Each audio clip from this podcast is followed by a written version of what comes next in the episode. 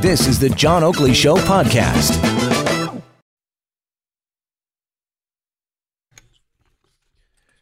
Four twenty-three, great day for talk radio. Monday edition, of course. This is a big day, looming large in Toronto's cultural uh, makeup. I mean, this is more than sports, as we know. We're talking about the Raptors, and uh, you know, I just heard Anthony Farnell talking about possible rain, or they're anticipating rain tonight. Uh, you know, Jurassic Park could be blanketed with wet.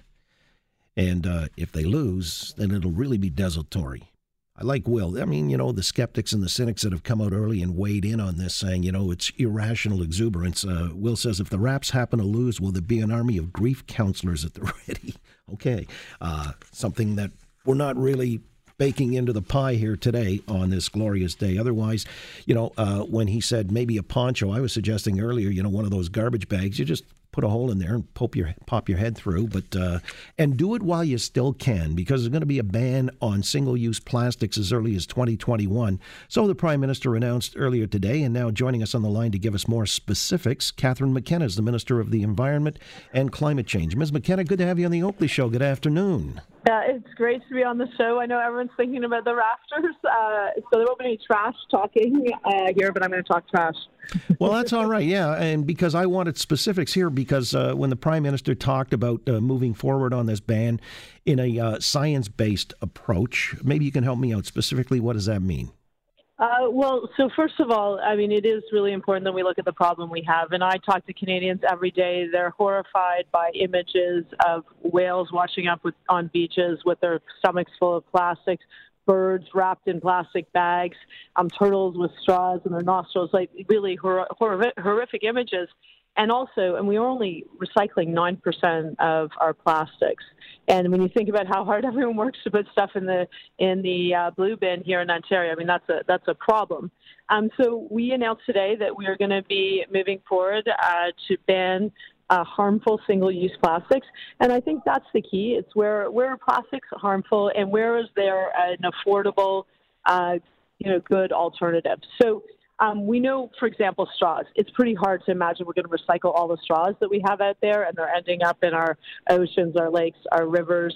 Um, and we have alternatives to that. You go to many stores; they are using, uh, they're not offering straws, or they're uh, they have paper straws. Of course, there are people with accommodation issues, so you would still have plastic straws for them. So it's really figuring out okay, where are there, what plastics, single use plastics are harming our environment, and how do we best tackle them? Is it by recycling them or is it by banning them? And I think we've seen Europe moving forward on banning straws, cutlery, uh, plastic plates, stir sticks, and I think those are all areas where bans uh, are likely appropriate.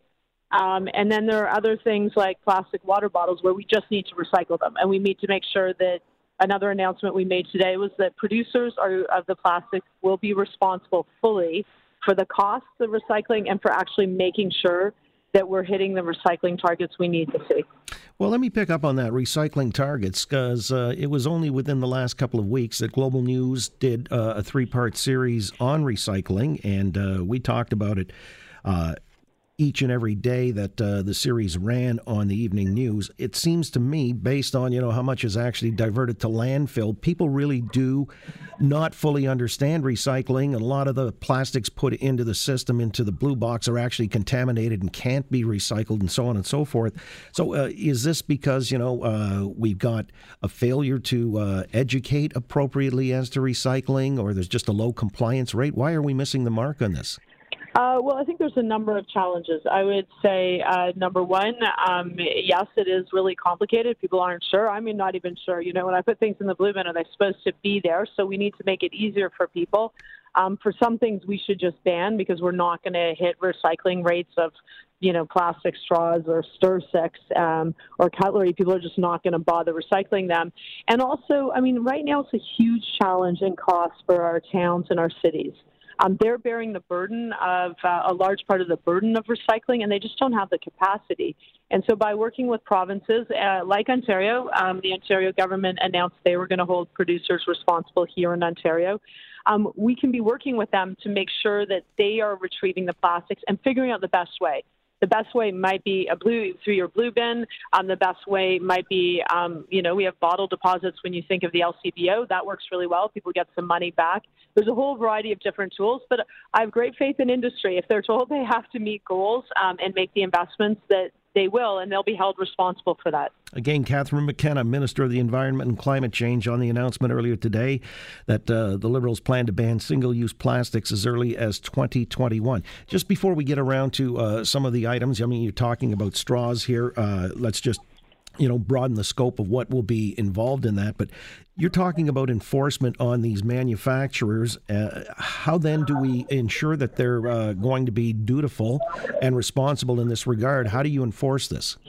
Uh, well, this would be by regulation, so that we have the ability as a government, uh, the federal government has the ability to regulate.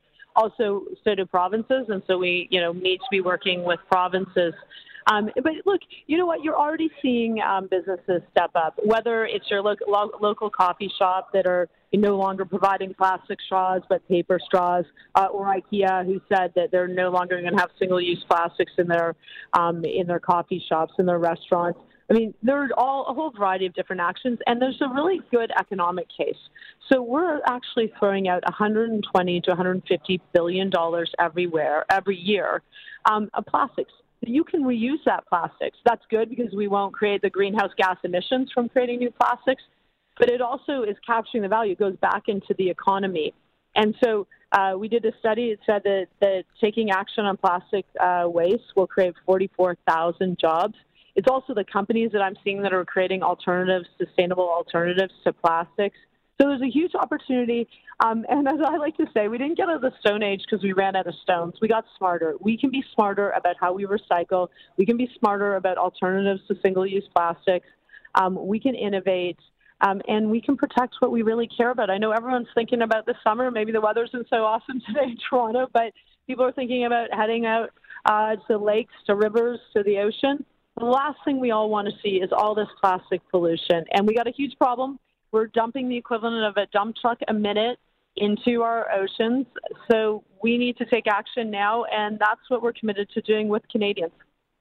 All right. Uh, well, I hope it uh, you know does have some uh, obvious you know impact on the environment because, uh, as you say, like uh, seeing wildlife caught up in plastic and uh, so on and so forth is rather horrific. And there are people doing the corporate responsible thing, corporately responsible, reusable containers in grocery stores now are starting to be introduced.